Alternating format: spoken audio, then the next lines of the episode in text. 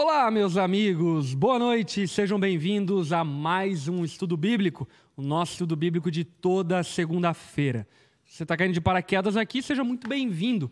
Toda segunda-feira, nós, da Onda Dura, promovemos um tempo aí de exposição da palavra, de exame das escrituras e verso a verso estudamos aquilo que está sendo pregado em toda a onda dura global esparramada, Brasil e mundo afora, tá bom? Toda segunda-feira temos estudo bíblico e nós iniciamos aí há mais de um mês atrás o texto de Paulo à igreja de Corinto. Primeira carta de Paulo à igreja de Corinto. Tem sido maravilhoso. Até aqui temos abordado a questão primária do problema da igreja de Corinto, que é a questão da unidade, e hoje, inclusive, encerramos essa, esse bloco da carta de Paulo à igreja de Corinto, tratando sobre a unidade. Quero, antes de mais nada aqui, fazer um cumprimento ao meu querido irmão José Antônio, lá da Onda Dura Belo Horizonte, esposa dele está de aniversário, então parabéns à nossa querida irmã, esposa do José Antônio, e também um abraço a toda a nossa igreja aí em BH. Muito bom ter vocês aqui conosco, tá bom? E também quero encorajá-los a dizer aí de qual cidade, qual país vocês estão nos acompanhando, para que dessa forma possamos aí conhecer você um pouco mais e de alguma forma interagirmos aqui no chat. Quero lembrar você que está no Instagram, que nós interagimos através do canal Onda Dura no YouTube. Então, se você quer interagir conosco, mandar perguntas, ser percebido, vá lá para o canal Onda Dura no YouTube, porque lá é a nossa ferramenta de interação. Inclusive, interagindo conosco, queremos pedir aí o teu like, dê o teu like para nós, para de alguma forma nos ajudar. Também quero lembrá-los que esse conteúdo fica gravado aqui no canal e depois vai para podcast aí no Spotify, enfim, nas plataformas acumuladoras de podcast, você pode ouvir depois. E também quero recomendar você que pode e quer nos ajudar financeiramente, a maneira como nós patrocinamos toda essa, essa ferramenta digital aqui na Onda Dura é, em grande parte, pela, pelo Superchat, pelas doações espontâneas e voluntárias do Superchat e, obviamente, não cobre todo o investimento feito, em parte, então, vem dos dízimos e ofertas. Eu, particularmente, acho que essa deveria ser uma ferramenta autossustentável, portanto, se você tem sido abençoado regularmente através do recurso digital, eu te encorajo demais a contribuir financeiramente, ainda que seja ali com cinco reais, enfim, contribua com aquilo que você puder, tá bom, gente? Dito isso, quero cumprimentar os meus queridos irmãos de bancada de toda segunda-feira. Estamos aqui com o time titular, Geiseriel, preparadíssimo hoje para o estudo bíblico? Na ponta direita, Geiseriel, cabeça 6, amigo.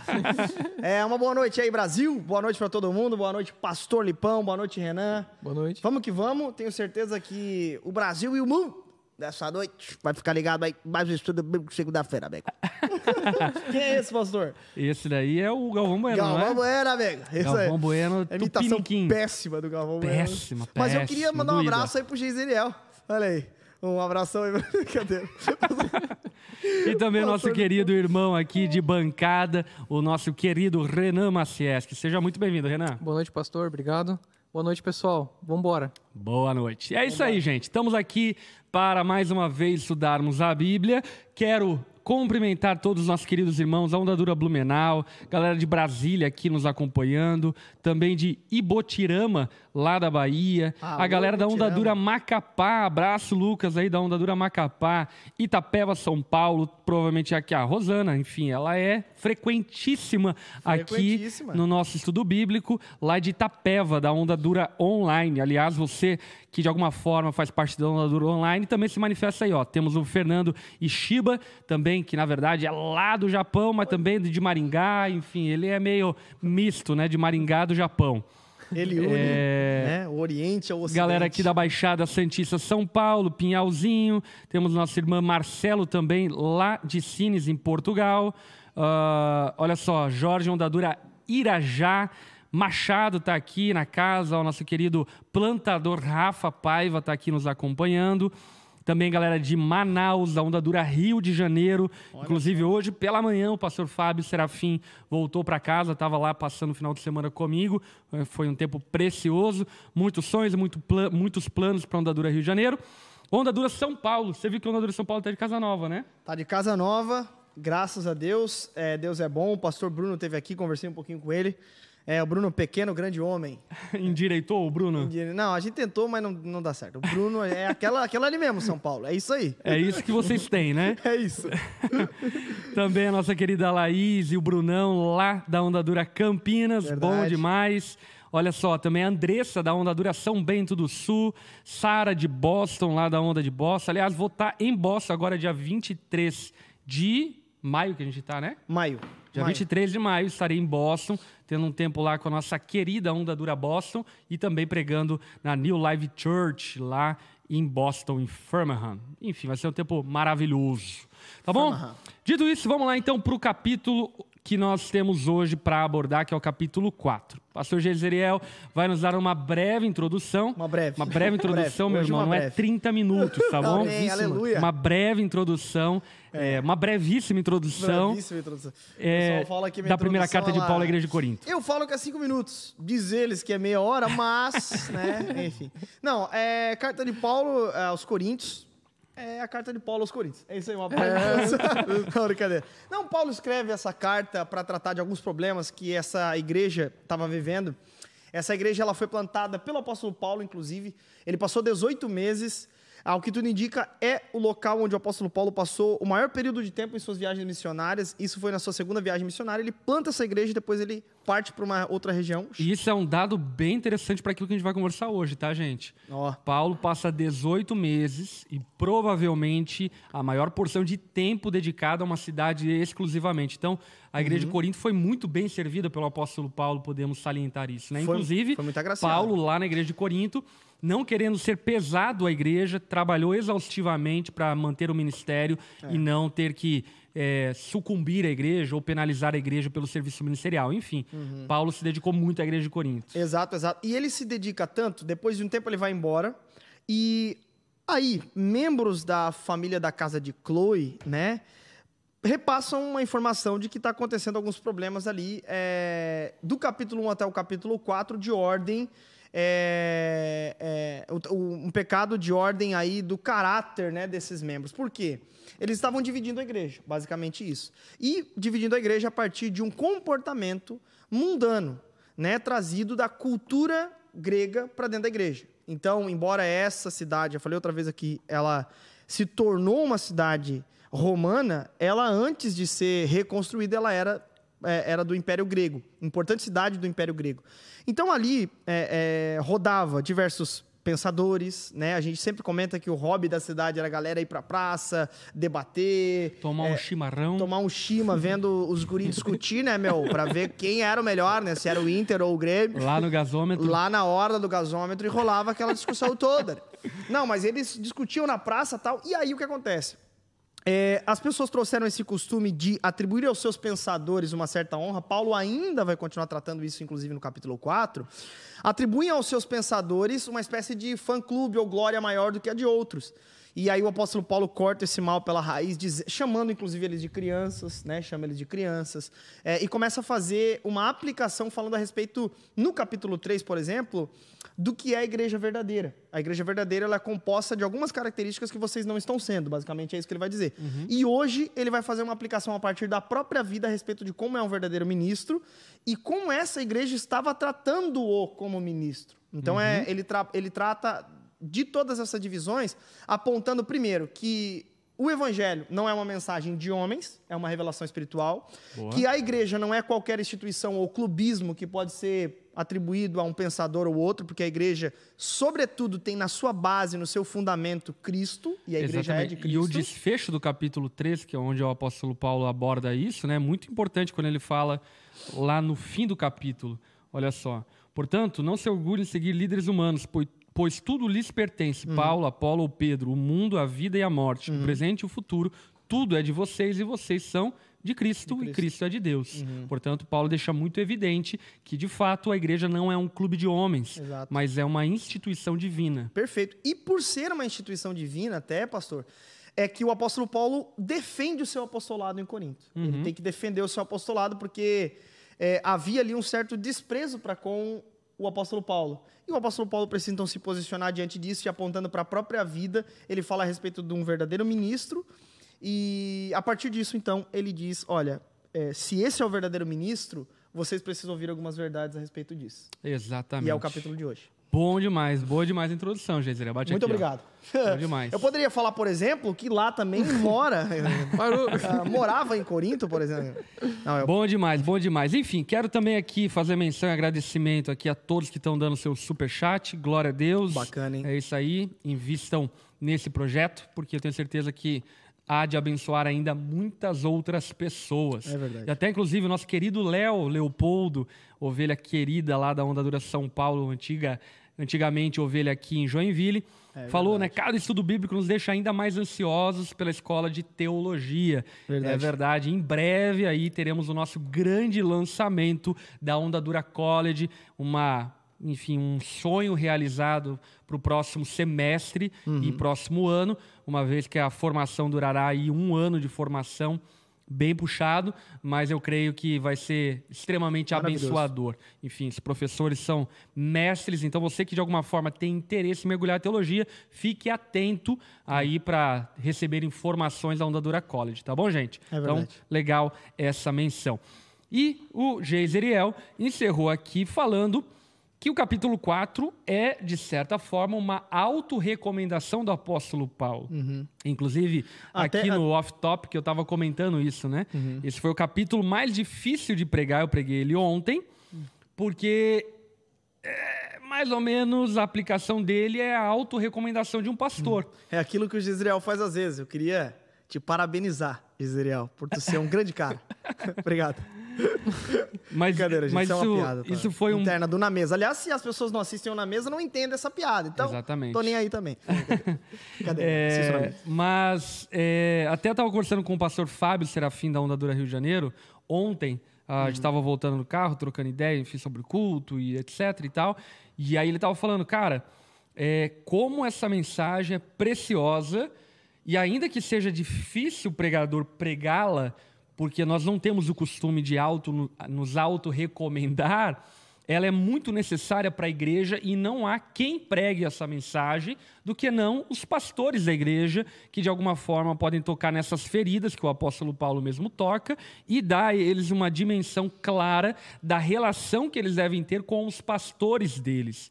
Enfim, vocês vão perceber que o apóstolo Paulo toca em assuntos hoje, aqui no capítulo 4, que é muito presente e muito aplicável para o nosso tempo, uma vez que estamos aí rodeados por muitos tutores, muitos mestres que de alguma forma se colocam em uma posição de autoridade, por vezes autoridade descabida sobre nós, usurpando o lugar que os pastores da nossa comunidade de fé devem ocupar. Dada essa introdução, então, vamos começar a leitura do texto e a exposição e os comentários aí de cada verso, tá bom? Eu vou começar a ler aqui, estou empolgado. Vou começar a ler aqui o, o capítulo 4, verso 1. Se você está com a tua Bíblia, deixe ela aberta, tá bom? Portanto, devemos ser considerados simples servos de Cristo. Note essa palavra, servos. E aí ele continua dizendo, encarregados de explicar os mistérios de Deus. Vamos dar uma pausa aqui, porque tem duas palavras fundamentais e importantes aqui. A primeira palavra, servos, é uma palavra, se não me engano, no grego, hiperatos. E essa palavra grega, ela aponta para os remadores de galés. Galés são aqueles barcos antigos, por exemplo, o filme Ben-Hur. Quem assis- assistiu o filme Ben-Hur? O filme Ben-Hur relata e retrata muito bem o que eram os remadores de galés, aqueles que ficavam no subsolo das barcaças antigas, remando como escravos e destinados à morte, uma vez que quando o navio era atingido ou de alguma forma era pego ali em flagrante pelo adversário, os primeiros a morrer eram aqueles que estavam no subsolo do navio, nas galés. Portanto, os escravos destinados à morte ficavam nas galés. E Paulo está dizendo: olha, todos nós, e aqui ele não está apenas incluindo ele, nem tampouco apenas os apóstolos, mas ele está incluindo toda a comunidade de cristãos, dizendo: todos nós somos remadores de galés. Ou seja, estamos debaixo do navio, remando sob o comando do nosso Senhor, remando sincronizadamente para que atinjamos um objetivo, um alvo. Portanto, todos nós devemos nos ver como servos, cooperadores de um mesmo propósito, caminhando para o mesmo destino, sobre o mesmo comando. E como isso é importante. Uhum. Porque Paulo aqui, ele está tratando aquilo que ele já abordou no capítulo 3, que é o estrelato ministerial, que é o culto à personalidade, e ele está desfazendo isso, dizendo: olha, meus irmãos, todos nós somos remadores de galés. Uhum. E a segunda palavra que ele vai usar são os encarregados, inclusive tem alguma é, tradução que fala sobre os mordomos. É, que os mordomos que explicam ou que administram os tesouros de Deus, os mistérios de Deus. Essa palavra encarregados é oikonomeus, essa palavra, oikonomeus, ela faz uma menção clara ao mordomo, aquele que, tendo recebido o prato, recebido o alimento do senhor da festa, tem a responsabilidade de distribuir aquilo que ele recebeu. E isso é muito poderoso, porque o que Paulo aqui está abordando quando ele fala, presta atenção, ó, quando ele fala sobre os servos, ele está abordando a coparticipação ministerial dando um, uma ideia de nivelamento. Todos nós estamos remando. Agora, quando ele aborda a ideia do mordomo, ele está abordando a ideia de alguém que distribui aquilo que recebeu. Ou seja, o mordomo não é responsável por criar o alimento. O mordomo não é responsável por fornecer o alimento. O mordomo é responsável por, tendo recebido o alimento, distribuir o alimento que ele recebeu aos hum. convidados de uma festa, aos convidados de uma casa. E isso é muito interessante, porque Paulo está abordando justamente esse problema que havia na igreja de Corinto e que há na igreja dos nossos dias, que é essa tendência de sempre um ministro do evangelho ou um servo de Deus querer trazer novidade. Sabe uhum. aquela coisa? Sim. Os sete significados das penas dos anjos, uhum. a trombeta, o significado do tom, do toque da trombeta do arcanjo. Enfim, sabe essas coisas meio malucas, meio extra-bíblicas, inferências que acabam, de alguma forma, diminuindo a escritura e indo por outros caminhos que, por vezes, beiram a heresia, com essa prerrogativa de que, como ministros, temos a necessidade de sempre trazermos coisas novas no púlpito, sempre trazemos coisas novas no discipulado, em um grupo pequeno, em um estudo bíblico. E isso é muito glorioso, porque retrata e relata mais uma vez o que Paulo fala no capítulo 3, quando ele fala sobre o alimento líquido, leite, e sobre o alimento sólido, ele está deixando muito claro, aliás, João Calvino fala isso, que tanto leite quanto alimento sólido é Cristo.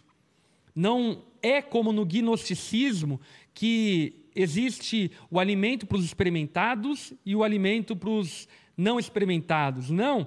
A palavra de Deus, ela é entregue a todos. E nós crescemos na mesma palavra. Ou seja, o evangelho, ele é a matéria para a primeira série e ele também é matéria para a pós-graduação. É. O Evangelho do Cristo crucificado é a mesma mensagem que nós estudamos na pré-escola da fé e no mestrado da fé. E quando nós vamos além da mensagem do Cristo crucificado, dá nessas bobagens que a gente está vendo hoje em dia aí, Exato. da negação da ressurreição, do liberalismo teológico, é. que são tentativas de sobrepor e de ir além a mensagem simples do Evangelho de Cristo. Portanto, Paulo está dizendo: olha, os servos, os ministros do evangelho, são como mordomos que devem distribuir aquilo que receberam. Uhum.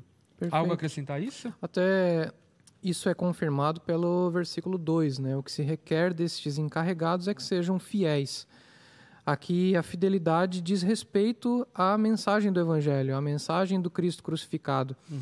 É, e significa um tipo de apego a essa mensagem. Uhum. Ou seja, é necessário que a pessoa que foi posta como mordomo, como encarregado, como é, um dispenseiro do Evangelho seja fiel, seja confiável, de tal modo que não acrescente nem mesmo retire nada dessa é mensagem.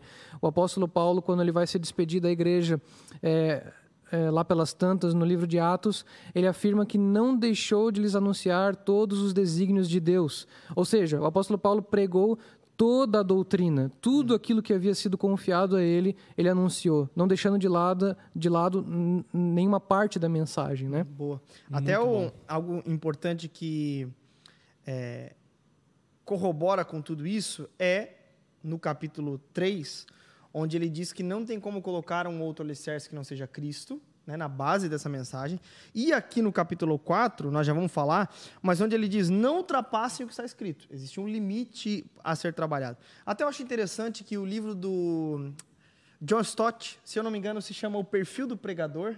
Será que é o perfil do pregador o nome? Ou o papel Que do fala pregador? sobre os, os O dispenseiros, né? dispenseiro. Ele usa um- uma das ilustrações que ele usa lá é o despenseiro, que é esse cara mesmo. Ele tem ele era o cara que administrava a, a, A despensa. dispensa do senhor da casa, onde ele distribuía o alimento de modo que nem tivesse muito, mas também não faltasse. Então, é, é nada que ultrapassa a- a- as quatro linhas, por assim dizer, daquilo que foi revelado. Portanto, é, de fato, nós precisamos ser fiéis. Esse ensino se aplica a membros comuns da igreja, fato, até para não cair também em- em, Em Goldos? em, é, em godos, em falso evangelho. Mas, sobretudo, quando o apóstolo Paulo aponta para ele, ele também está apontando para uma liderança. Ele está apontando para ministros do evangelho que precisam ser é, bons despenseiros dessa graça. Inclusive, a base disso é o temor a Deus. É o temor a Deus que, é, e até na continuação do texto nós vamos, nós vamos ver isso, né?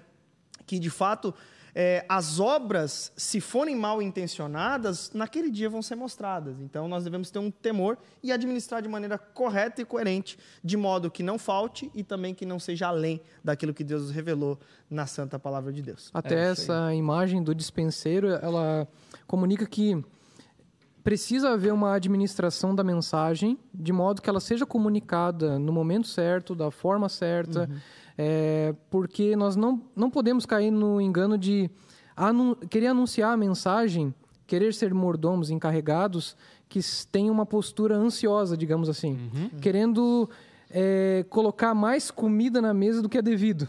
Mas existem momentos certos para servir todo o alimento. Né? A mensagem completa precisa ser anunciada, mas existe um tempo e uma maneira de- correta de se fazer isso também. Né? Muito bom. Uma administração, né? É. E, inclusive, esse é um papel do, minis- do ministro, né? É, quantas vezes, enfim, como pastor, eu digo isso, como pregador, dá vontade de você chegar no púlpito e falar tudo que você tem que pregar em um ano em um dia. Mas existe ah, uma sobrecarga, vamos chamar assim, alimentar, espiritual, se você não compreende o processo de compreensão das ovelhas, do rebanho, uma construção de entendimento, até que então você possa tocar em alguns assuntos mais delicados e possa equilibrar consolo com exortação e assim por diante. Né? Alguém uma vez disse que o, a diferença entre o remédio e o veneno é a dosagem. Uhum. Eu não sei, foi um cientista que disse isso em alguma década aí que eu não lembro qual. Em algum século que eu não lembro qual. Mas é fato. Então, por exemplo, algumas heresias, elas surgem justamente pela dosagem errada da- de, de determinada porção da escritura. Exemplo, quando a teologia da hipergraça surge, ela é por conta de uma dose exacerbada Uhum. de De um apenas ponto. um elemento de toda a metanarrativa bíblica. Então, isso é um grande problema, porque as pessoas abraçam esse Jesus meio gourmetizado, como se esse fosse o evangelho completo. Por isso que quando Paulo lá em Atos ele vai se despedir, ele está dizendo exatamente isso, né? Olha, eu me tornei inocente do sangue de vocês, porque eu, eu falei tudo. Eu falei tudo. Por isso, ó, eu- digamos, né, no português bem claro, eu lavo minhas mãos agora, sabe? Enfim. Então, eu acho que essa dosagem é extremamente importante. Por isso que o pastor pregando, e nós vamos falar sobre isso, o pastor pregando na sua igreja, e eu acho que é interessante até no lance dos pais, você tem muitos mestres e tal, mas os pais, né? Porque, Vamos cara, é, é muito interessante isso, Não porque o seja pastor. É, porque o despensa pastor. tem que ser distribuída no tempo De, devido. de maneira correta. Mas, mas uma coisa é certa: o pastor conhece as suas ovelhas. Uhum. E eu acredito muito nessa coisa de, cara, o pastor falar exatamente aquilo que a, ovelha naquele momento, ou a igreja naquele momento precisa ouvir. É, Então e, isso é nem, e nem só conhece sobre a perspectiva natural, mas também existe uma unção, Total. uma autoridade que é espiritual mística, que é dada a um pastor, que vai de encontro com a necessidade do rebanho da igreja, porque é Deus, o bom pastor, cuidando do seu rebanho por meio dos seus pastores, né?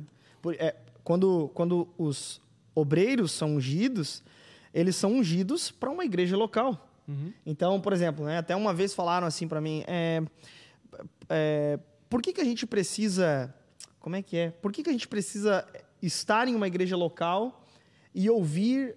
Por que, que só o mesmo pa- pastor ou o meu pastor deve pregar para mim? É, não acha saudável ter convidados no púlpito?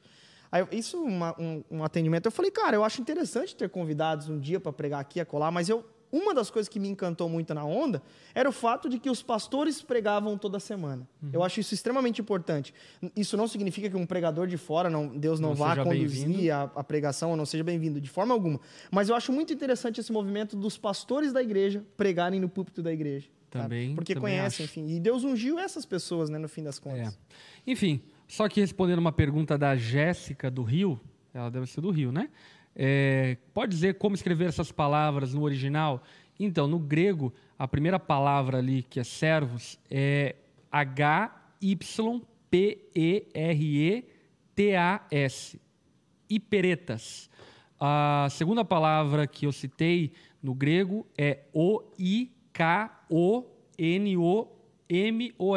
Oikonomos, tá bom? Soletrando aqui no caldeirão do Hulk, né? Vamos lá, vamos continuar então o texto. Verso 3. Aqui o apóstolo Paulo toca uma coisa bem, bem pontual, né? Quanto a mim, pouco importa como sou avaliado por vocês ou por qualquer autoridade humana. Na verdade, nem minha própria avaliação é importante. Minha consciência está limpa, mas isso não, não prova que estou certo. O Senhor é quem me avaliará e decidirá. Quero aqui fazer uma observação bem importante. Quando Paulo fala sobre isso, ele não está assumindo o espírito do nosso tempo escapista, né? Aquela coisa, só Deus pode me julgar. Paulo aqui está tratando de uma expectativa escatológica, dizendo que haverá um dia do juízo, aonde que ainda que falhemos no juízo terreno, Deus há de julgar e o juízo de Deus começa por sua casa e começa dentro da sua casa pelos seus ministros.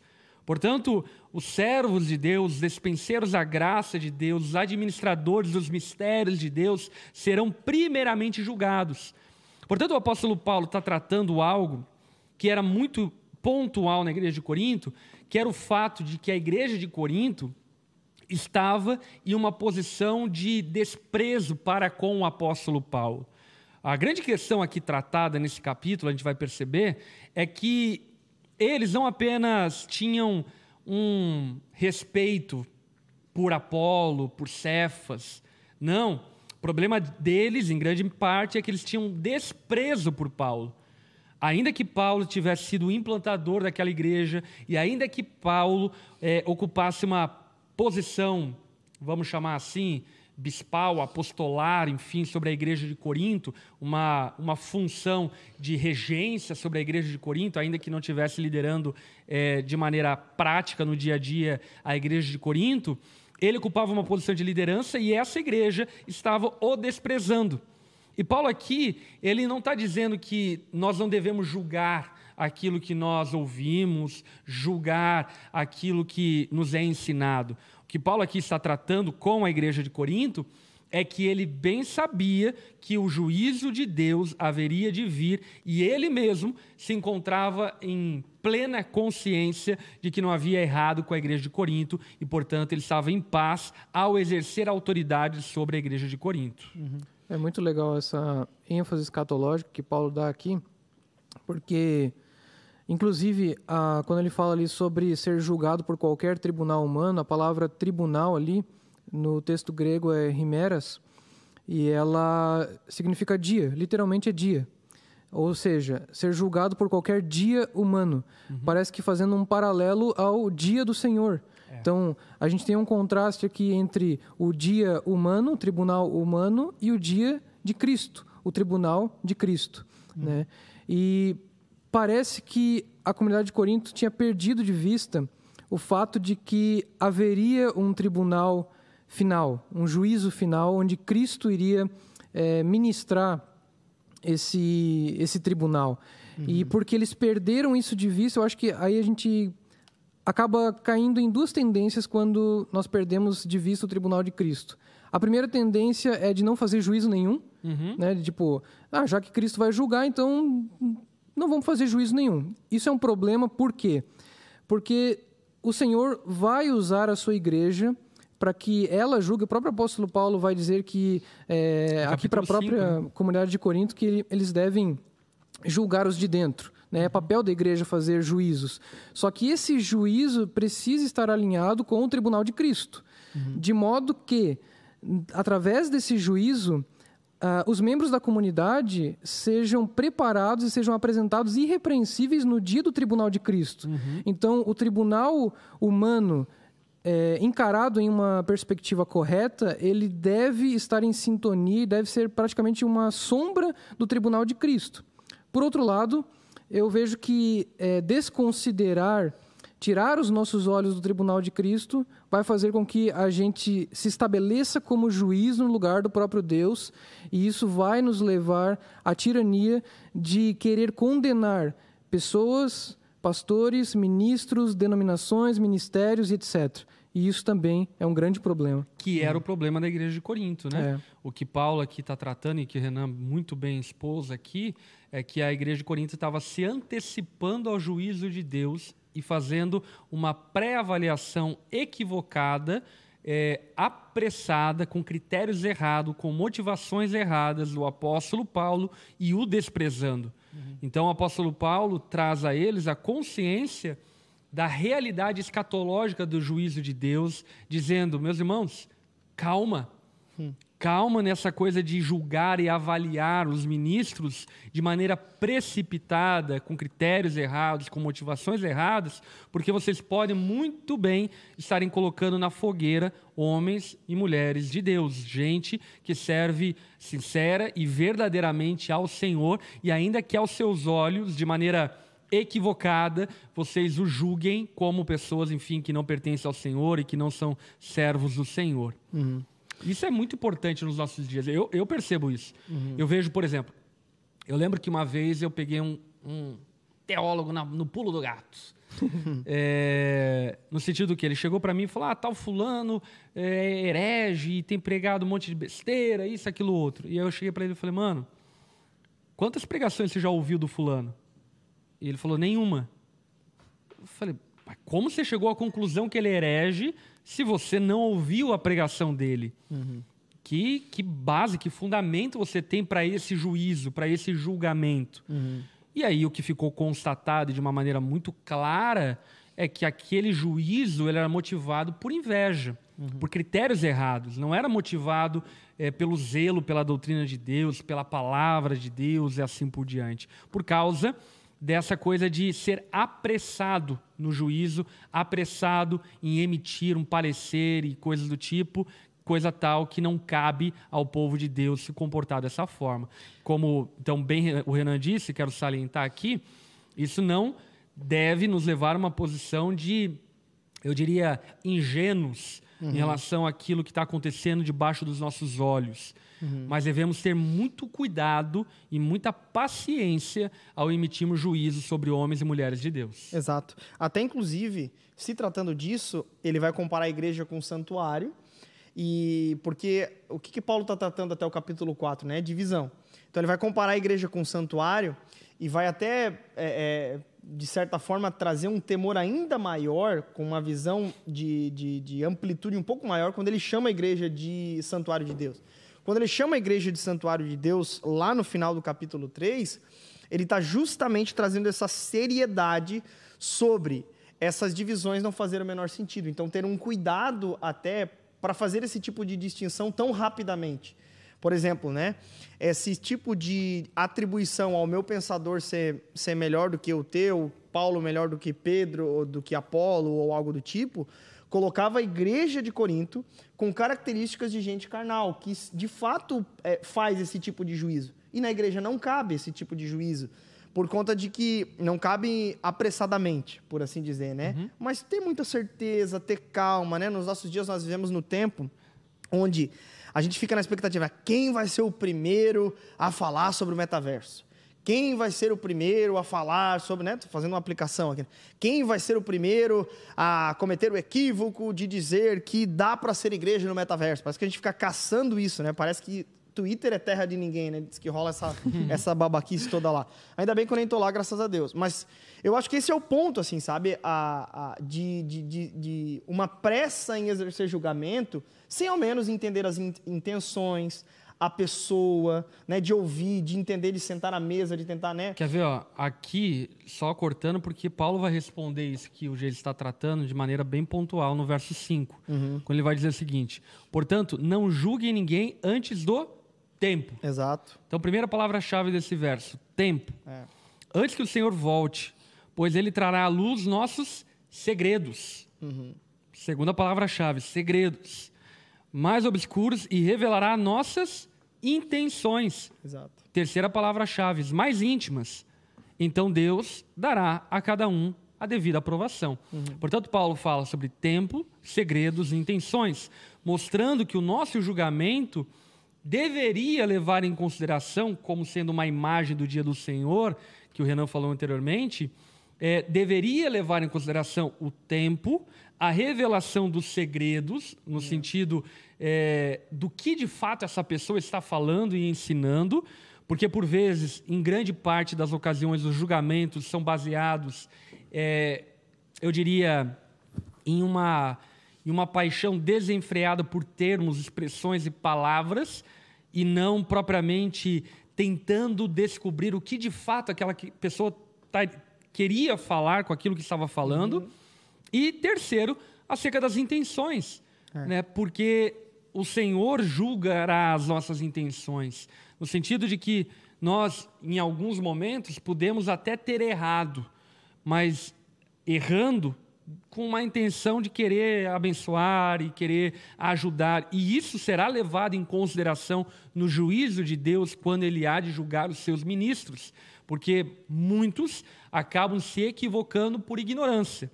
Ah, aquele que se equivoca por ignorância deve ser julgado? Sim, deve ser julgado aquilo que ele falou, mas não não é, não diretamente ser culpado a pessoa se a intenção daquela pessoa não foi, por fim, afetar como foi afetado. E, Enfim. e até a postura da pessoa depois da repreensão, por exemplo. Se ela insiste no tipo de erro, ou então até às vezes o cara solta de certa forma. É que é muito louco, né? Porque as redes sociais elas trouxeram à baila muita coisa. Mas, por exemplo, é... É que, é que existe uma diferença entre julgar e condenar. Exato, exato, exato. Então tem que ter. Agora, por exemplo, se o cara continua no erro, cara, não, é, é isso mesmo que eu creio. Aí tu vai olhar, pô, beleza, o cara, né, colocando o caso lá daquele pseudo pastor que, que nega a ressurreição.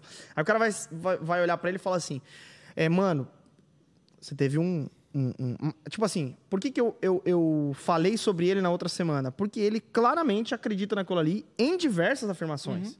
Em Não, diversas afirmações. sistematicamente ele defende. Sistematicamente ele defende aquilo ali. Que- então, e, e é bem importante salientar, né? Isso é a tipificação de um herege. É, é. Alguém que sistematiza uma falsa doutrina. Uhum. Não a- alguém que tropeçou em um erro teológico no Exato. sentido de, pô, falou, emocionado, acabou falando uma bobagem, depois volta atrás, corrige o que falou. Não. É. Como existe uma nós, podemos, sistematização. como nós podemos cometer em algum momento Como na nossa nós, não. vida. Certamente. gente Certamente, cometeu. é, ou cometeremos, certamente cometeremos, porque somos falhos, erramos, enfim. Agora, é, eu acho que essa coisa do. Eu acho que uma- um ponto aqui é uma falta compreensão do que é a igreja de Cristo. O final do capítulo 3, por exemplo, ele diz: gente, todos esses caras são de vocês. Vocês só não entenderam.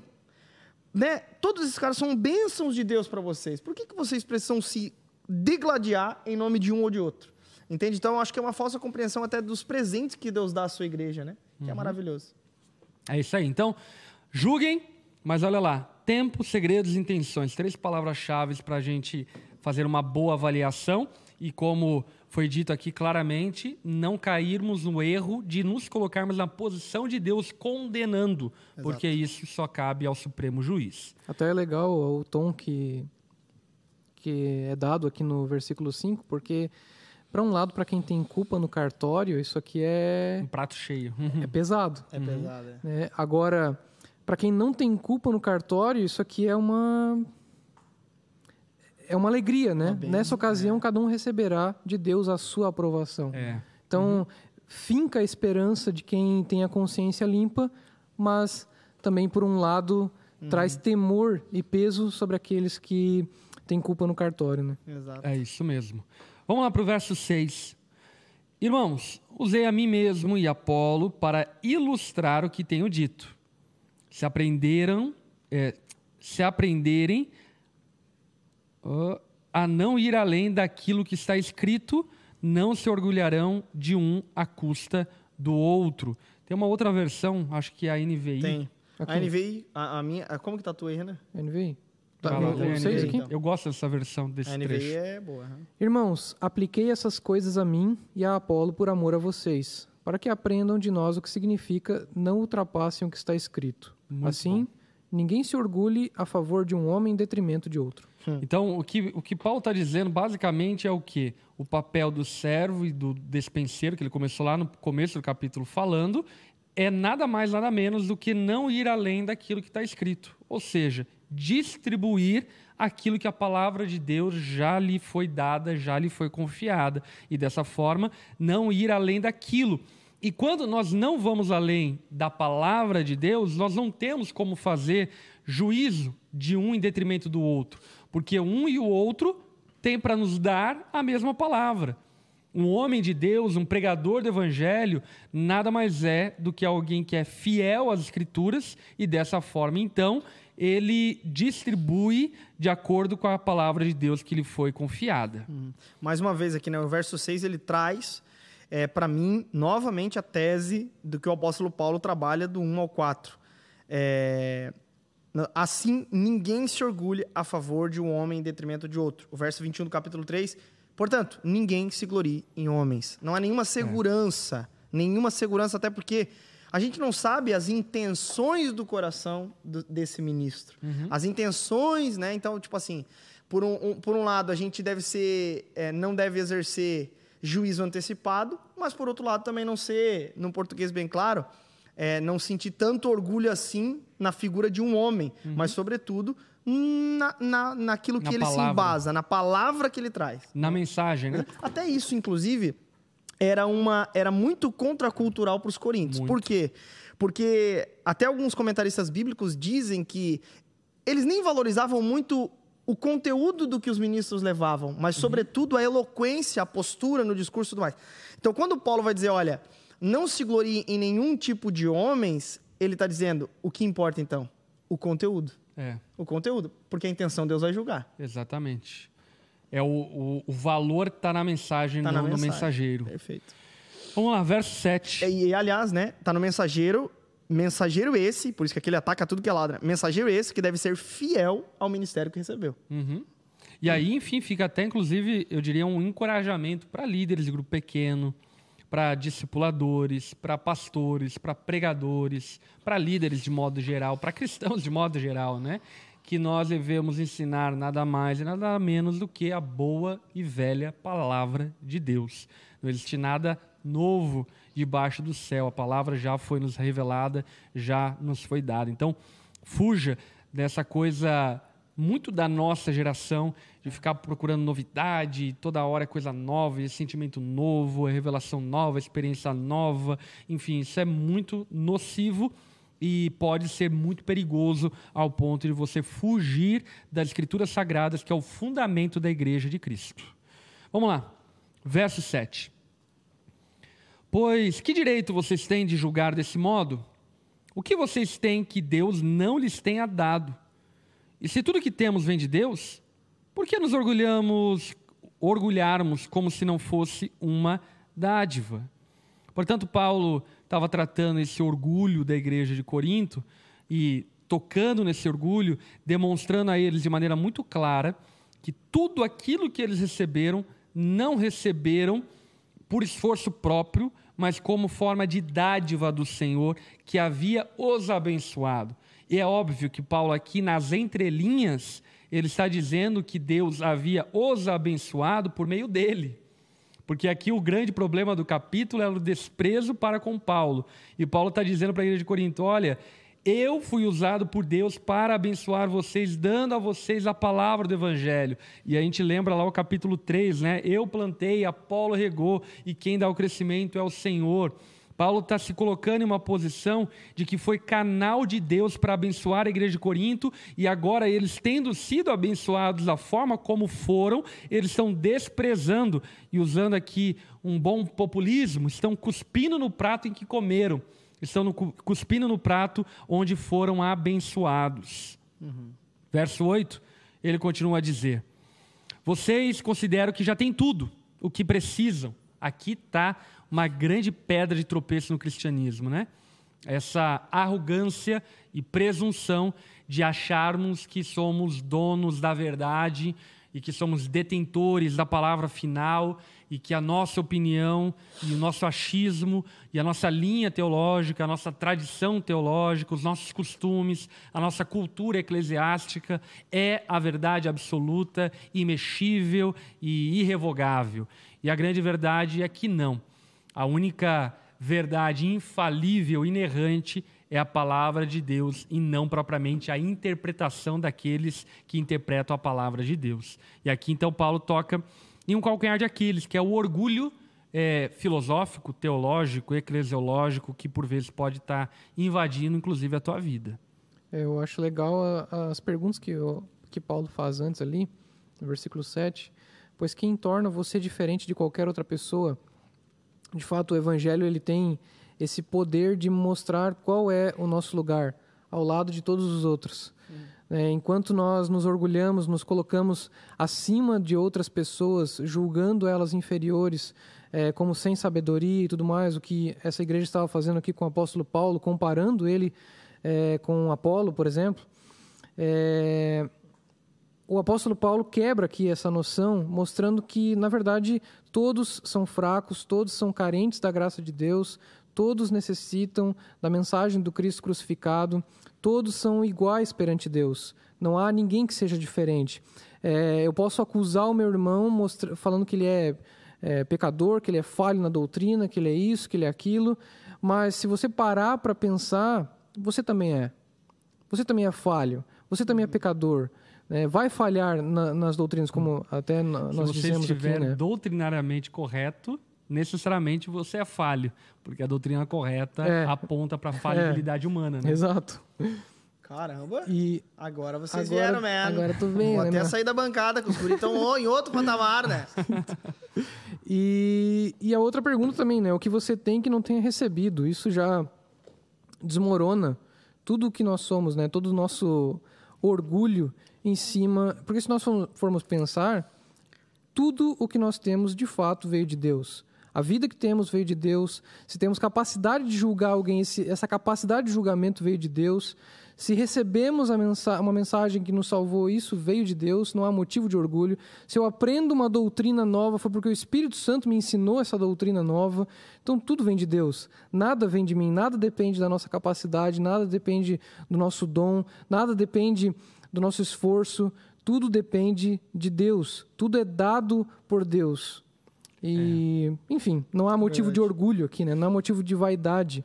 O apóstolo Paulo que está é, fazendo desmoronar o castelinho de areia da, dessa comunidade. Né? Cara, é fantástico isso, né? porque uh, se existe algo antagônico à mensagem do evangelho, é o orgulho.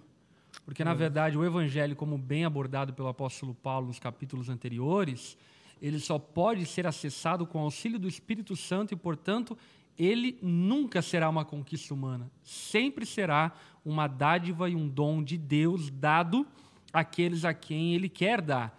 E, portanto, aqueles que receberam devem colocar-se em uma posição de miseráveis diante de Deus ao perceber que eles não mereciam ter recebido tamanha dádiva, mas receberam pelo amor de Deus e por esse motivo devem ser aqueles que é, expressam amor, misericórdia e compaixão para aqueles que ainda não tiveram revelação e discernimento das Escrituras, como por vezes acabamos recebendo pela graça do Senhor. Vamos lá, vamos continuar o texto de 1 Coríntios, capítulo 4, tá bom, gente? É... A gente parou onde? Parou no 8, né? No, no 8. Vocês consideram que já tem tudo é, de que precisam. pensam que já são ricos e até já começaram a reinar sem nós. Paulo aqui está fazendo uma ironia gigantesca e, inclusive, é muito interessante porque a gente pode é, lembrar de Apocalipse, as visões lá das sete igrejas. A igreja de Laodiceia era a igreja que se achava rica e que não precisava de mais nada. E aí, então Jesus fala: olha, você é pobre, cega e nu. É, você não sabe da sua condição. Então, cabe muito bem a igreja de Corinto também, é essa fala para a igreja de Laodiceia, lá de Apocalipse capítulo 3. E aí o texto continua dizendo: Gostaria que de fato já estivesse reinando, pois então eu reinaria com vocês. Hum. É, por vezes, me parece que Deus colocou a nós, os apóstolos, em último lugar, como condenados à morte, espetáculo para o mundo inteiro, tanto para as pessoas como para os anjos. Aqui vale a pena fazer uma menção é, contextual. Quando o apóstolo Paulo fala sobre condenados à morte, espetáculo para o mundo inteiro, ele está remontando o cenário romano, onde os imperadores davam ao povo pão e circo, e o circo que eles davam era carnificina e a morte de escravos condenados à morte. E aqueles que eram condenados à morte eram aqueles que ficavam por último nas procissões até o Coliseu, até os lugares onde eles seriam é, gladiados lá e mortos. Então, condenados à morte aqui é uma menção a esses últimos escravos que estão sendo guiados e levados para a morte. E aqui, então, o apóstolo Paulo ele faz um desabafo Inclusive, gosto muito do Gordon Fee quando ele afirma que esse é o capítulo mais alto do apóstolo Paulo, que o apóstolo Paulo ele mostra a sua humanidade nesse capítulo. Ele está abrindo e rasgando o coração como ministro do Evangelho e não está fazendo, obviamente, um papel de coitadismo, mas ele está expondo as entranhas do ministério apostólico que ele exercia, de demonstrar para aquela igreja o tamanho do desprezo que ele sentia ao ter pago um preço é, de evangelização, de ministério em prol do reino de Deus, e em particular, em especial, a igreja de Corinto, e ainda assim ser desprezado como quem é condenado à morte, um espetáculo para o mundo, um espetáculo de pessoas que sorriem ao ver o desprezo e a carnificina que os apóstolos, inclusive o apóstolo Paulo, passavam em nome de Jesus. Uhum. Verso 10, ele continua a dizer então: Nossa dedicação a Cristo nos faz parecer loucos, mas vocês afirmam ser sábios em Cristo. Nós somos fracos, mas vocês são fortes. Vocês são respeitados, mas nós somos ridicularizados. Então, Paulo continua nesse rasgar de coração apostólico, pastoral, de liderança, dando clareza à igreja de Corinto, o quanto era desprezível o desprezo que eles tinham pelo apóstolo Paulo. É legal a. Desculpe interromper, pastor. Claro, não, fica à vontade. É legal a ima... essa imagem da procissão, né? Porque eles estão todos caminhando para o mesmo lugar. Uhum. Os condenados à morte e os que não serão condenados. Só que o destino deles será diferente. Então o apóstolo Paulo está criando um contraste entre esses dois públicos, uhum. os condenados e os não condenados e parece que revertendo o que significa sucesso nesse caso. Uhum. Os condenados é que são aqueles de sucesso, os condenados são os realmente fiéis, né? E não o povo que vai apenas assistir é, esse espetáculo, né? Uhum. E um outro ponto que eu quero aqui salientar é esse equilíbrio que deveria haver entre a igreja de Corinto e o apóstolo Paulo e que não havia, e que também em certa medida, em muitos contextos eclesiásticos, deveria haver entre seus líderes e os seus liderados, que não há. A gente vive um contraste, parece que, uh, muito recorrente, no sentido do que, é, por exemplo, eu venho de um contexto onde eu vi o meu pai como pastor e líder de igrejas locais, enfim, em muitos momentos extremamente desprezado como pastor.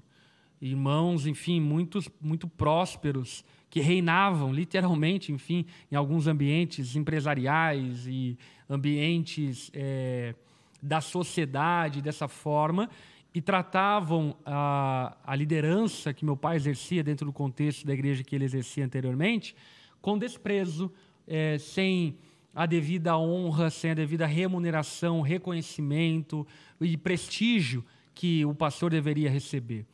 E aí, em outros contrastes, a gente vê, por exemplo, líderes em uma posição de é, exagero, de honra, de, de veneração e assim por diante, e um povo padecendo e sofrendo na mão desses líderes uhum. que, de alguma forma, exerce quase que um, um imperialismo sobre uh, o rebanho de Cristo. Uhum. Mas aqui Paulo está apontando sobre a necessidade de um equilíbrio e de, uma, de um partilhar de bênçãos entre a igreja e seus ministros.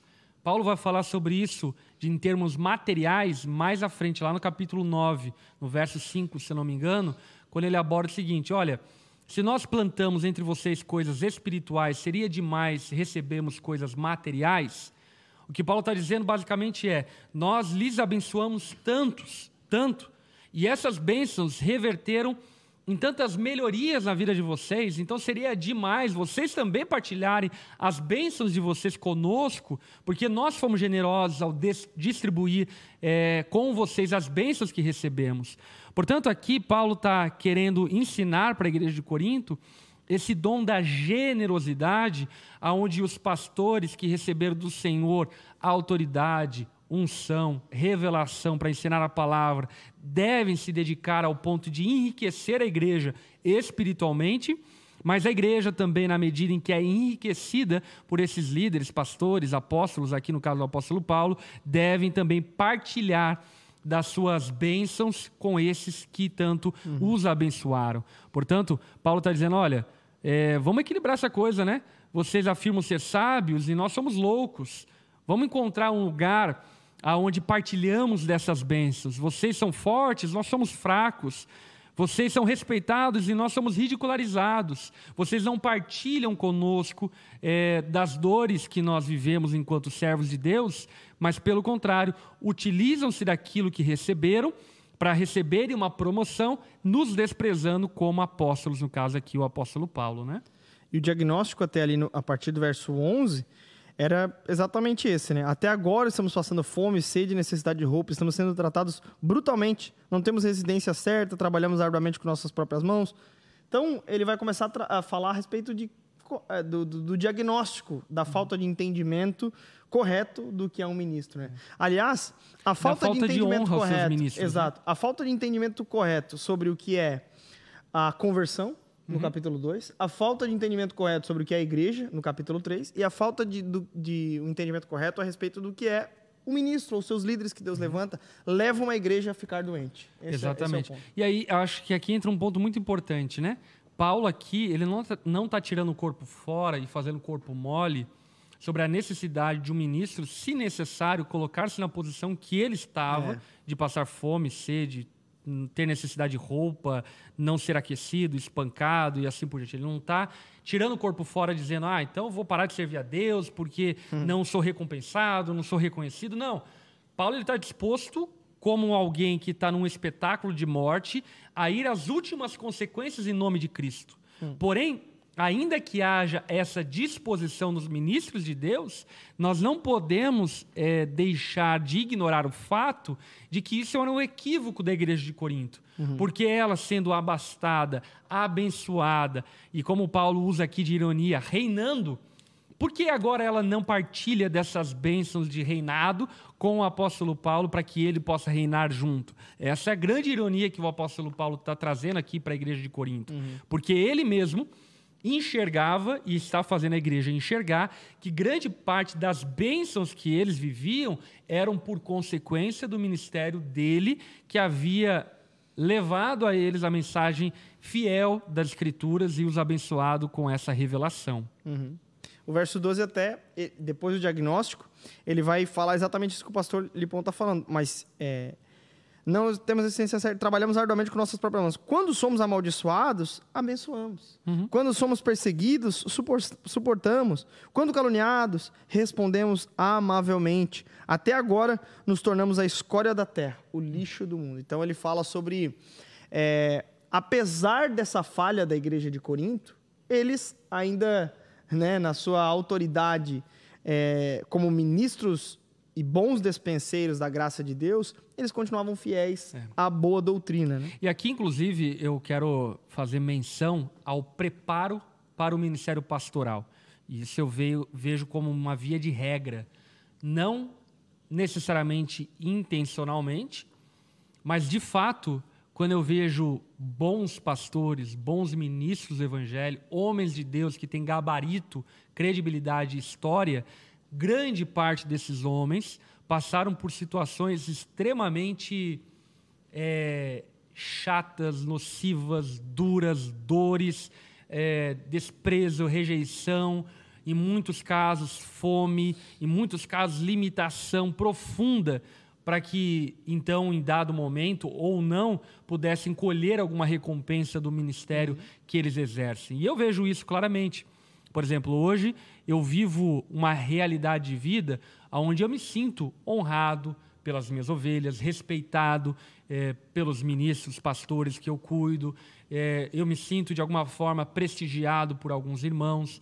E quando eu olho para isso, eu muito me alegro por saber que durante grande parte do meu percurso ministerial foram anos de rejeição, anos de abandono, anos de traição, anos de muita escassez, anos de muitas dores, anos de muito desprezo, anos muito complicados. Imagina, eu, enquanto um jovem pastor, lá com meus 21, 22 anos, enfim, é, por exemplo, o meu sustento ministerial era 800 reais. Uh, todo mundo aqui é adulto e maduro o suficiente para saber que 800 reais não paga a conta de uma casa. Enfim, a minha esposa tinha que compor aquilo. Em grande parte das vezes, nós chegávamos ao fim do mês e não tínhamos muito o que comer na nossa casa. Comíamos pão com salsicha. E aí eu lembro que quando a coisa estava apertando, a gente inventava almoço na casa do meu pai, na casa do meu sogro, enfim, para filar o rango, né? E, e, essa era a realidade ministerial que a gente vivia. E eu nunca, é, pelo menos que eu me lembre, é, enfim, desdenhei, ou desprezei, ou quis abandonar o ministério por isso, porque eu entendia que a minha motivação ministerial precisava ser forjada. E ela foi forjada por passar por todas essas limitações, obviamente não na dimensão do apóstolo Paulo, mas por passar por limitações como o apóstolo Paulo, é, que de alguma forma confirmaram o meu chamado, a minha paixão, ao ponto de que, com o passar do tempo, as colheitas e bênçãos do ministério não roubassem o meu coração, porque de alguma forma foram tratados lá atrás. Portanto, eu vejo aqui muito claramente as marcas de alguém que de fato é servo de Deus, né? Abençoamos quem nos amaldiçoa. Somos pacientes com quem nos maltrata. É. Respondemos com bondade àqueles que falam mal de nós. Então, as marcas aqui é, de um verdadeiro pastor, de um genuíno ministro, está é. muito é, latente, porque ele não está à procura do juízo humano. Lembra? É, verso 4 lá. Ele não está preocupado com o juízo humano. Ele sabe que esse desprezo da igreja de Corinto, ela nada valeria diante do juízo de Deus que recompensaria o apóstolo Paulo e o aprovaria de acordo com as suas obras. O Hernandes Dias Lopes ele diz que, o, até ele pregando aqui no, no Conselho de Pastores, ele com, compartilhou um pouco da história dele do quanto ele sofreu também lá na, numa parte do, do, do, do da história dele para fazer informação lá nos Estados é, Unidos, né? um seminário dele e tal. E ele falou uma frase que eu achei muito interessante, né? O deserto é, é a agenda de Deus na vida de todo bom líder. Então eu, eu acredito muito nisso mesmo. Eu acho que o ministério ele é doloroso, mas as dores do ministério elas, elas nos trazem cada vez mais esperança, uhum. porque no fim das contas é, Deus plantou o seu amor em nossos corações e por isso estamos alegres. Uhum. Né? Enfim. E olha só o coração pastoral, eu amo isso, né, cara? Que é. Parece até essa loucura aos olhos do mundo, né? Verso 14. Não escreva essas coisas para envergonhá-los. Hum.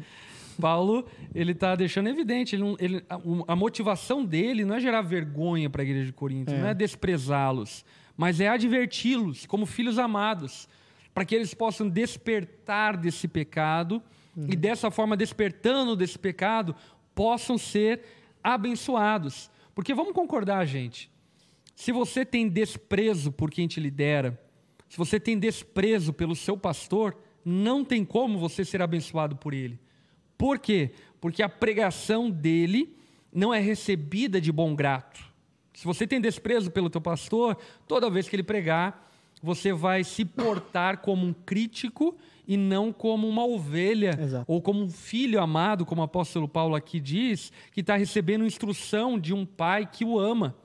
Se você despreza ah, os seus líderes, não tem como você colher as bênçãos daquilo que eles têm para partilhar, porque o seu desprezo já os coloca em uma posição de é, inválidos para, de alguma forma, gerar benefício na sua vida. Então, Paulo aqui abre o coração dele como pastor e deixa muito claro, porque ainda que é, ele tivesse o direito, e vamos concordar, gente, ele tem o direito, ainda que ele tivesse o direito de sair cortando pescoços aqui e sendo duro e sendo pesado e assim por diante, ele não, ele não vai por esse caminho, ele quer advertir como filhos amados. Pois, verso 15, ainda que, ainda que tivessem 10 mil mestres, e para mim isso aqui é um ponto alto nesse capítulo, pois ainda que tivessem 10 mil mestres, eu me tornei seu pai espiritual em Cristo Jesus por meio das boas novas que lhes anunciei. Portanto, Paulo aqui toca naquilo que a gente introduziu esse estudo bíblico, né? Ele toca em um, em um problema sério dos nossos dias, que é o quê? Estando rodeado por tantos tutores e mestres, nós acabamos por vezes confundindo os mestres que devem ser respeitados, ouvidos e devemos aprender com eles, com os pastores. E a grande verdade é que nenhum influencer zela e prestará contas pela tua vida. Quem prestará contas pela tua vida, e isso obviamente é bíblico, são os líderes e pastores da sua comunidade local. Eu, por exemplo, ocupo essa posição de influencer virtual. E eu quero deixar isso bem claro. É claro que existe benefício na tua vida, na tua igreja, você consumir nossos conteúdos e aprender comigo. Mas se você não é ovelha do meu rebanho, ovelha do rebanho confiado a mim pelo Senhor, eu não tenho responsabilidade pastoral sobre a tua vida e não sou eu que prestarei conta sobre a tua vida, mas o teu pastor. Portanto, é um equívoco você ouvir mais a mim do que o seu pastor ou ouvir mais o Jezeriel do que o seu pastor. É um equívoco, porque no dia em que a tua mãe falecer, não sou eu que vou estar lá te consolando, é o teu pastor. É. Não sou eu que vou estar lá te encorajando. Quando você vier a pecar, não sou eu que, conhecendo o teu pecado, vou te exortar.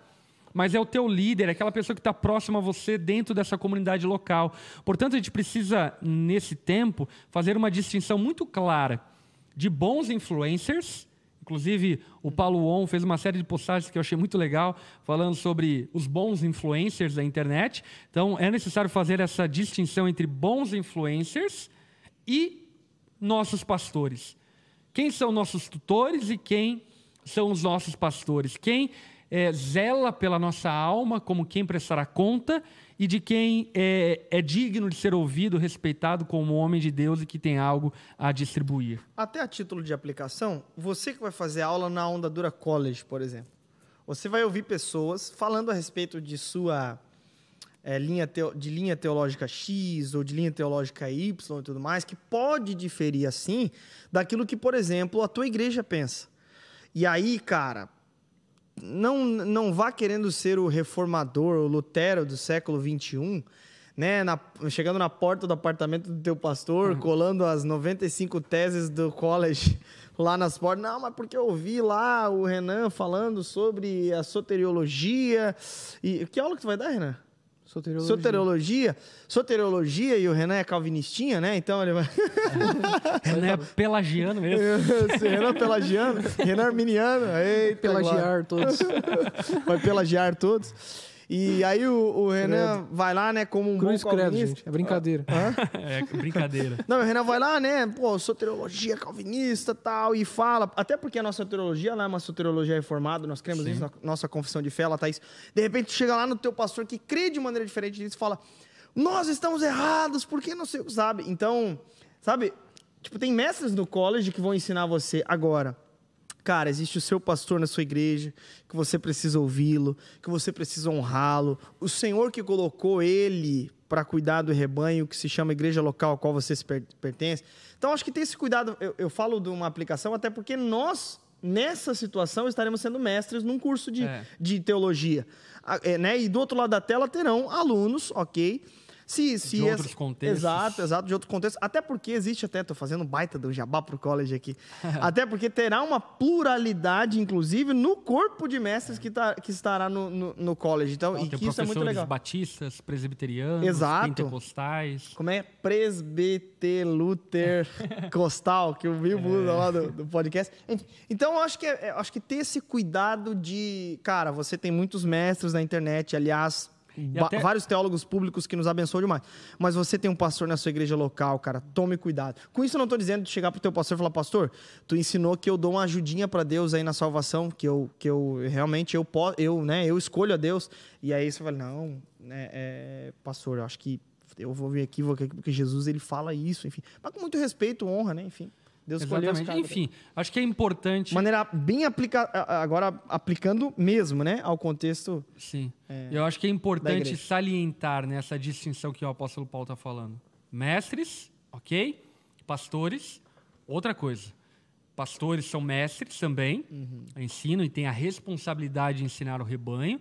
Entretanto, nós devemos fazer uma distinção de quem presta contas da nossa vida, quem zela pela nossa vida, quem tem responsabilidades por ela, daqueles que não têm mas são bons mestres e boas pessoas a ouvirmos, ok?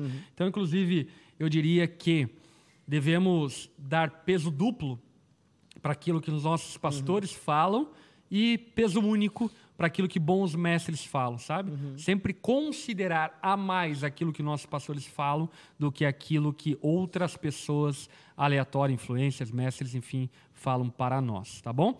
E, inclusive aqui acho que toca num ponto de modo geral essa questão até da honra. Porque eu percebo, por exemplo, em muitos contextos de igreja, e talvez aqui os amigos que estão nos acompanhando aqui possam estar caindo nesse equívoco, de supervalorizarem os mestres e desprezarem os pastores. Por exemplo, não é raro, mas é comum, Não é, É, raro, mas acontece sempre. não é raro, mas acontece sempre, de pessoas, sei lá, valorizarem eh, mestres que podem até ser valorizados, enfim, participando dos seus eventos e pagando conferências do mestre tal, do influencer X, e comprando livro do influencer e curso do influencer, enfim, e não dão nem o dízimo na sua igreja local. É. Entende? Isso é uma forma desprezível de desprezar os seus pastores que semana após semana, ano após ano, exaustivamente têm ensinado, instruído a palavra de Deus com tanto zelo, se assim obviamente o faz. se não faz, reconsidere seus pastores. Enfim, mas vamos continuar adiante, não vamos tocar nessa problemática hoje. É, onde que a gente parou? Verso 16. Portanto, suplico-lhes que sejam meus imitadores. Aí, Paulo também agora toca em outro ponto, que é qual? Quem é referência de vida cristã para nós? Nossos pastores. Pastor, o meu pastor não é uma referência de vida cristã para mim. Meu irmão, é, enfim, claro que eu não digo para que você julgue, a gente falou sobre isso anteriormente, né? De maneira precipitada, não julgando as intenções, os segredos, enfim. Mas o teu pastor precisa ser um modelo de vida cristã para você, porque isso é uma primícia do ministério pastoral. E Paulo aqui está batendo a mão no peito e dizendo: olha, me imitem, imitem a minha atitude, porque de fato eu sou o pastor de vocês e dessa forma, então, eh, devo ser imitado por vocês como rebanho que foi confiado a mim. Por isso enviei Timóteo, meu filho amado e fiel no Senhor. Ele os lembrará como sigo Cristo Jesus de acordo com o que ensino em todas as igrejas, em qualquer lugar aonde vou. Portanto, fica muito claro que os segredos eh, do Evangelho revelados à igreja de Corinto não eram, eh, digamos assim, inferiores e também não eram especiais mas era a palavra de Deus que o apóstolo Paulo distribuía em todas as igrejas que ele eh, plantava, que ele passava. E algo interessante aqui é que essa, esse exemplo ou esse testemunho, ele não vinha apenas da boca do apóstolo Paulo. Ele tinha um fiel testemunho que via, né, trazia lembrança a maneira que Paulo vivia Cristo. Então, né, se todo mundo está dizendo aí, né, que, né, aqui até um cuidado dos, dos pastores, né, se todo mundo está dizendo, cara, que você é um mau exemplo, por exemplo, você precisa considerar, né, não, né, sejam meus imitadores. Não, aqui tinha um, um, um, grande homem de Deus que também dava testemunho da, da postura do apóstolo Paulo. Uhum. E eu acho que isso é bem importante, assim, né, cara, porque às vezes... que confirmava o testemunho do apóstolo Que confirmava, Paulo. confirmava o testemunho dele. Então, assim, sejam meus imitadores. Inclusive, Timóteo vai, vai dar lembrança aí para vocês de como eu vivo hoje. Não foi só fogo de palha, de como eu ainda continuo como um homem de Deus, a minha postura, a minha maneira de viver a Cristo. Né? E é muito interessante então... esse cenário aqui do apóstolo Paulo, porque eu, inclusive, como é, pastor, presidente da Onda, eu me encontro nesse cenário vez após vez.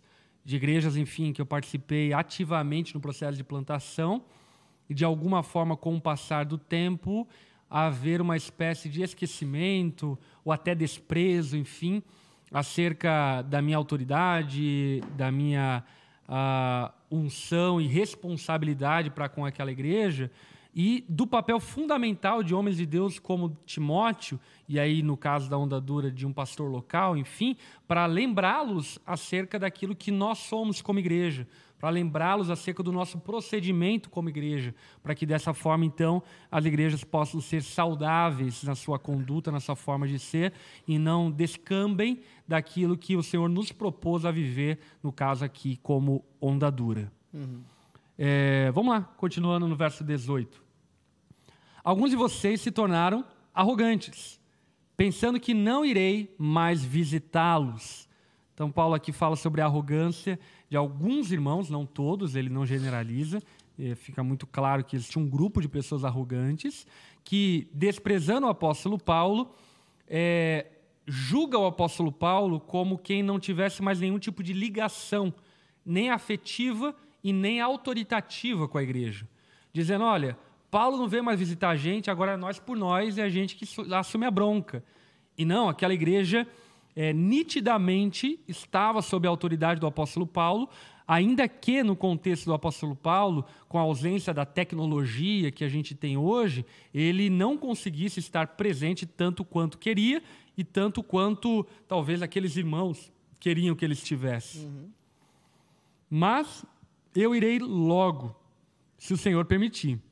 Então verei se esses arrogantes apenas fazem discursos pretensiosos ou se tem de fato o poder de Deus. Hum. E aqui Paulo não está é, é, supondo irmãos super saiyajins, né? O que Paulo aqui está é, deixando evidente é de que o apóstolo Paulo, enquanto apóstolo, tinha frutos. E aquela igreja é, de Corinto, que estava sob a autoridade do apóstolo Paulo, que era liderada por irmãos delegados pelo apóstolo Paulo, estava invadida por irmãos arrogantes que eram falastrões. Uhum. Falavam, irmão gueludo, sabe? Fala, fala, fala, fala e fala e fala. E Paulo diz então, meus irmãos, vamos colocar à prova o poder desses irmãos.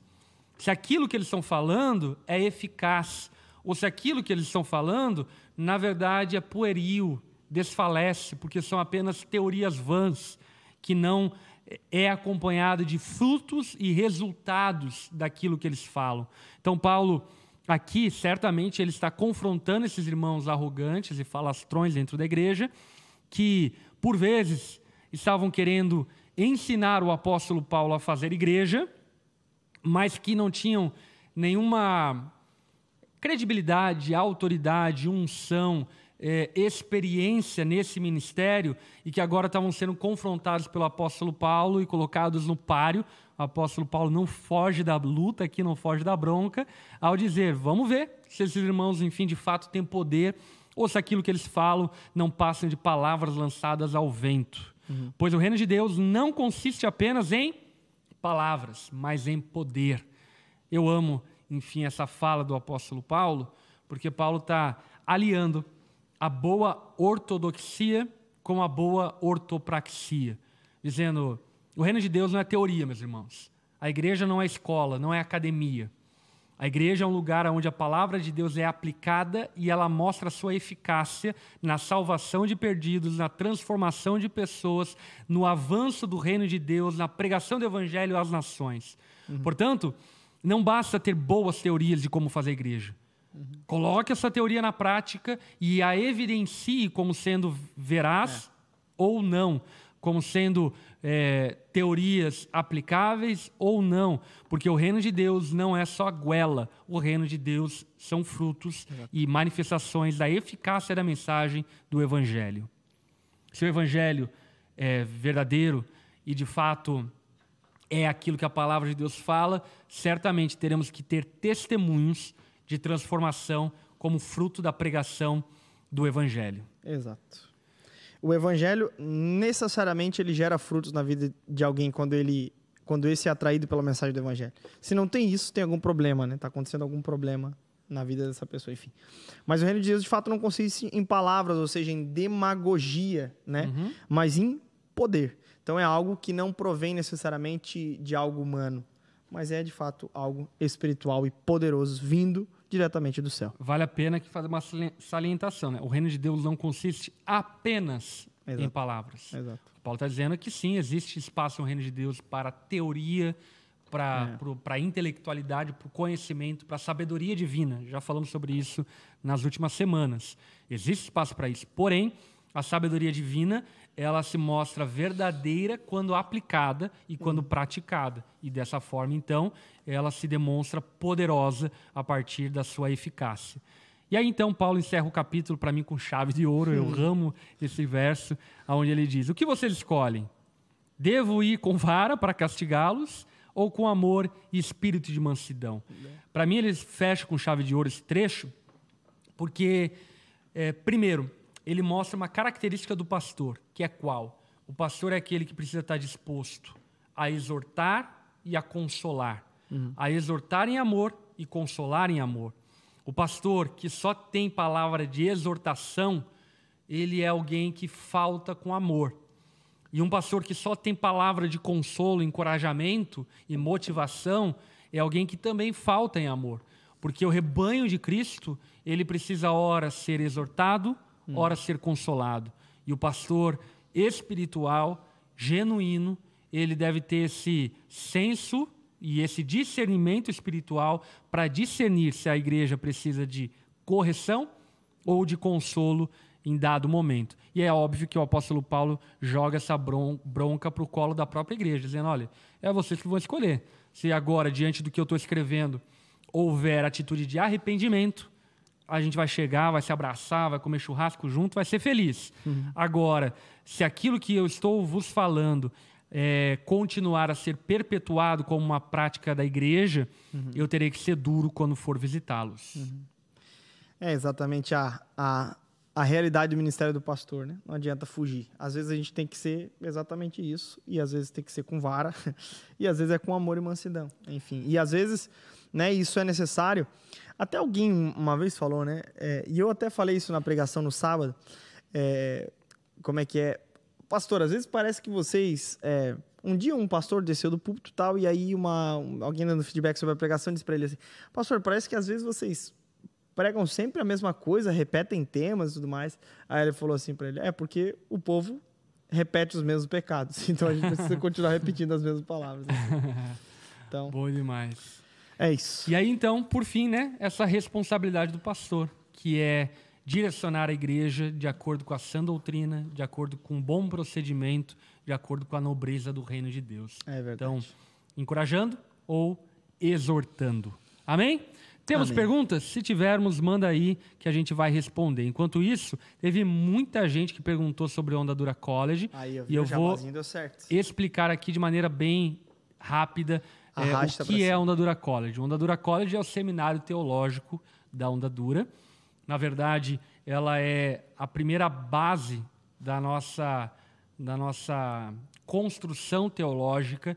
Depois da Onda Dura College, como curso básico de teologia, seminário básico de teologia, quando eu digo básico, não no sentido de que será raso, mas básico no sentido de que ele aborda a teologia de maneira ampla. É, depois, enfim, desse primeiro ano de formação totalmente online, nós vamos ter aí na nossa escola algumas especializações ministeriais é, a partir dessa base, desse fundamento teológico, porque nós compreendemos que devemos unir aí a boa ortodoxia com uma boa ortopraxia. Então, a ortopraxia, ainda que seja abordada ao longo também da, da, da OD College, depois nós vamos é, ter algumas especializações. Como vai funcionar?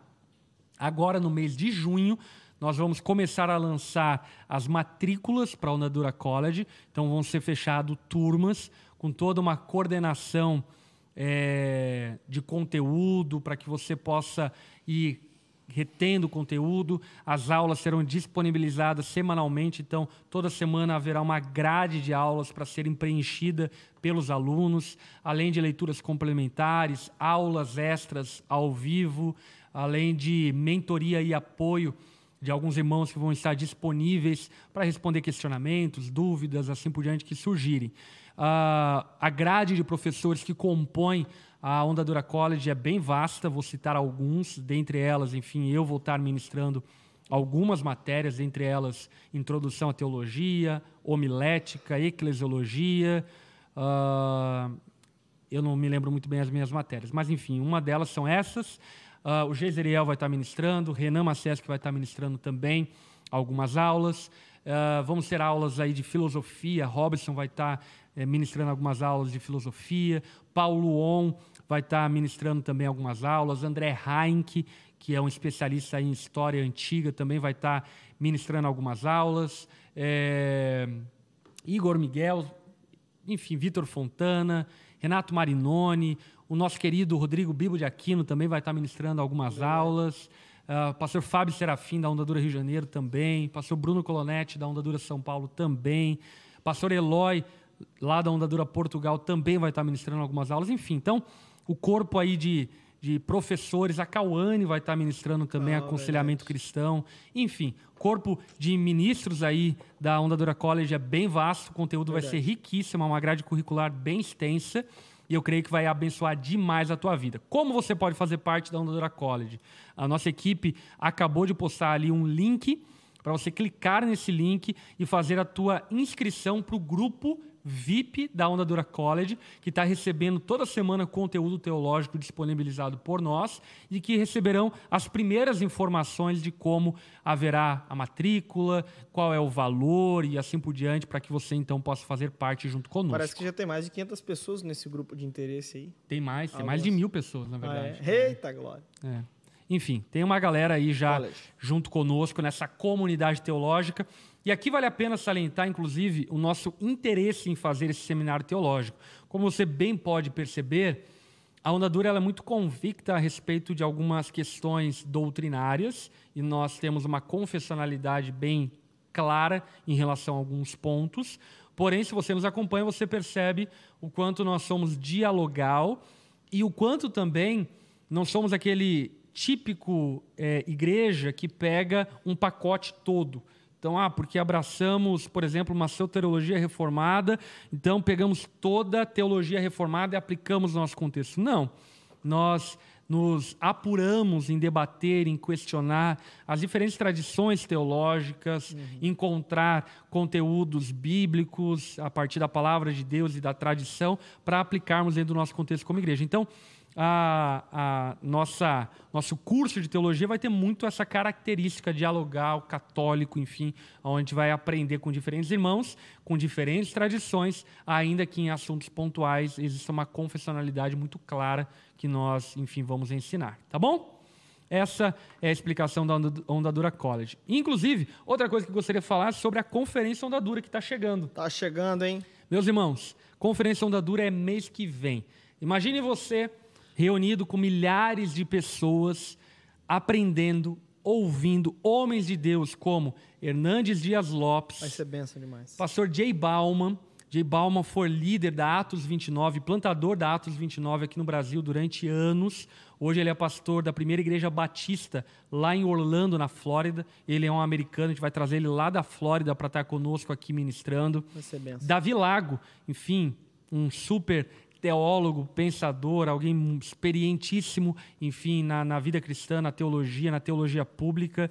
Vai estar também ministrando os pastores da onda, pastor Eloy, pastor Jezriel, eu, minha esposa Lari, Cauane, enfim, todo um corpo, além de alguns ministros de adoração, dentre eles Tom Molinari e também não vou dar o spoiler. Eita, Mas Geiseriel, Vilas Boas. Mas tem mais um ministro aí de adoração que vai ser notificado aí essa semana para você saber que vai estar ministrando. Enfim, você tem que participar da conferência junto conosco. Vão ser dias memoráveis. Invista na verdade. tua vida. Eu creio que você vai sair daqui incendiado. A gente vai fazer história juntos. E aí, pós-pandemia, vamos fazer a maior conferência de todas. Meu, aliás, conferência gloriosa. Inclusive, a última conferência foi massa pra caramba, mas a gente ainda tava com a máscara, velho. É. Essa, meu irmão, ninguém segura. Vai ser Essa ninguém benção segura. Tenho certeza que vai ser, vão ser Essa- dias memoráveis. O, Hernan- o Hernandão da Massa vai, Hernandão vai da Massa vai estar aqui. É verdade. Hernandão da Massa vindo diretamente para abençoar a igreja. Eita, Glória. É, vai ter muita coisa boa. Vou estar lançando livro na conferência também. O cristão, Cristão Comum. o cristão comum. Vai ser O muito cristão legal. comunista. Não, brincadeira. O cristão. Sim, vai ser incrível a conferência. Dia 16, 17, 18. É vários workshops. Enfim, a conferência é top demais. Cara, invista na tua vida. Ah, mas não tem dinheiro. Pelo amor de Deus, gente. Não, É, tem tempo ainda de parcelar, tem, pô, pelo amor de Onde, é, né, até, acho, não sei se o pessoal botou o link de onde compra ingresso, mas se não, no link, na, na bio do Insta da Onda Dura, arroba Onda Dura, você encontra lá o lugar pra comprar ingresso, que aliás tá barato, hein? Tá barato. Tá barato. Esse Tá barato ano, pra caramba. Tá barato pra caramba, arrasta pra cima, clica no link, faz o escambau, mas vem pra cá, porque, cara, vai ser coisa de louco. É investimento na tua Vai vida, benção, cara. vai ser Investimento na tua vida. Enfim, você precisa estar aqui. Se você é da Onda Dura, em especial, precisa estar conosco, vivenciando esse momento. Caravanas vindas de Minas Caravanas. Gerais, Bahia, umas Tem coisas... gente vindo dos Estados Unidos, de Portugal, pra, Aí, pra ó. conferência. E os caras aqui do lado não fazendo. Não, pelo amor de Deus. Vamos lá, vamos embora. Conferência Onda Dura tá chegando. Conferência. Aliás, tudo a ver com o tema de hoje, inclusive. Tudo a ver. Com o do capítulo 1 até o capítulo 4. Unidade. Unidade, conferência Una. Não É. podemos perder. Meu, faz pouco. Falta pouco tempo, aliás. Muito pouco. Enfim, faça a tua inscrição ainda hoje. Clica ali no link, parcele aí no cartão de crédito, junta a galera, racha a gasolina e estejam aqui junto conosco, tá bom? É, a galera que está requisitando a escolha da capa 2 do livro, que eu fiz uma enquete lá no meu Instagram. Eu acho né? que eu votei na 2. Eu tô na 2? Eu acho que eu votei na 2. Será que vai ser a 2? A nossa capa jamais era vermelha, tá ok? Não, brincadeira.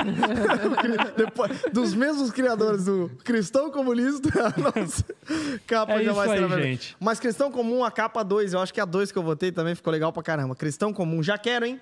Fechou. Já quero. É o que o livro é? é- qual que é a... Vai ser a a- exposição de Tiago. Maravilhoso. Muito bom. Sensacional.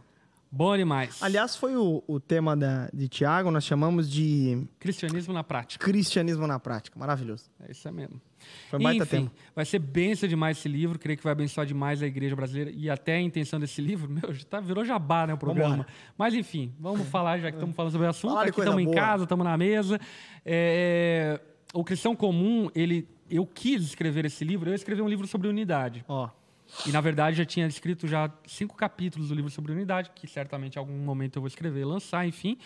Mas eu percebi, cara, que esse pós-retorno da pandemia, alguns cristãos desaprenderam a ser crente. olha aí.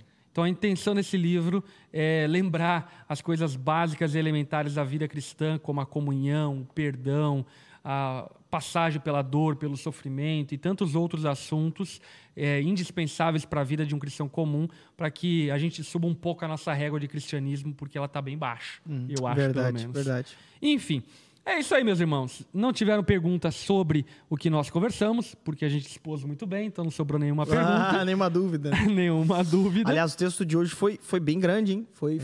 coisa, coisa nada hoje. É isso aí. Semana que vem estamos aqui de novo para mais um estudo bíblico. Faça a tua inscrição para, para a conferência, não perca. De verdade, meus irmãos, vai ser gloriosa. Enfim, vai ser poderosa eh, essa conferência. Eu estou muito, muito, muito animado. É, vai ter painel Vai ter workshops. E, e vai, vai- Pode dar um spoilerzinho ou não? Pode. Eh, vai ter alguns workshops direcionados para alguns assuntos específicos de autoridade da onda para poder capacitar, enfim, irmãos de outras igrejas, assim por diante. Que bacana. Se eu não me engano, alguma coisa sobre o Ministério Infantil também. Também sobre Kinder, vai Que ter. legal, Eu não me lembro bom. certinho os temas, mas workshops de coisas que nós temos autoridade para poder ensinar. Aliás, é, faço aqui uma propaganda maravilhosa do Ministério Kinder, liderado pela nossa queridíssima Letícia. Não, não, não, mas, é, cara, o Kinder, sério. Não, eu Virou tava vendo. comercial. Não, eu tava vendo aqui. Ah, o Kinder, é, a- a- como as crianças aprendem doutrinas sólidas de maneira extremamente criativa Demais. toda semana lá na- no, no nosso Ministério Infantil. Inclusive, até é, empurrando os pais para aprender e compartilhar com os filhos também. Maravilhoso. Parabéns, Letícia. É aí não posso aí. deixar de citar também, né? Brincadeira. É isso. Mas é isso, meus irmãos. Estamos juntos. Quinta-feira Toda segunda-feira, 8 horas da noite, temos aqui estudo bíblico. Quinta-feira, 6 da tarde, temos na mesa. E aos domingos, 10 da manhã e 19 horas, temos culto ao vivo. Tá bom, gente? Deus abençoe. Até a próxima. Valeu, Renan. Valeu. Foi Valeu, top. pastor. Valeu, gente. mais. Foi Foi top. Tchau, tchau, Quero gente. Até Aleluia. semana que vem. Obrigado.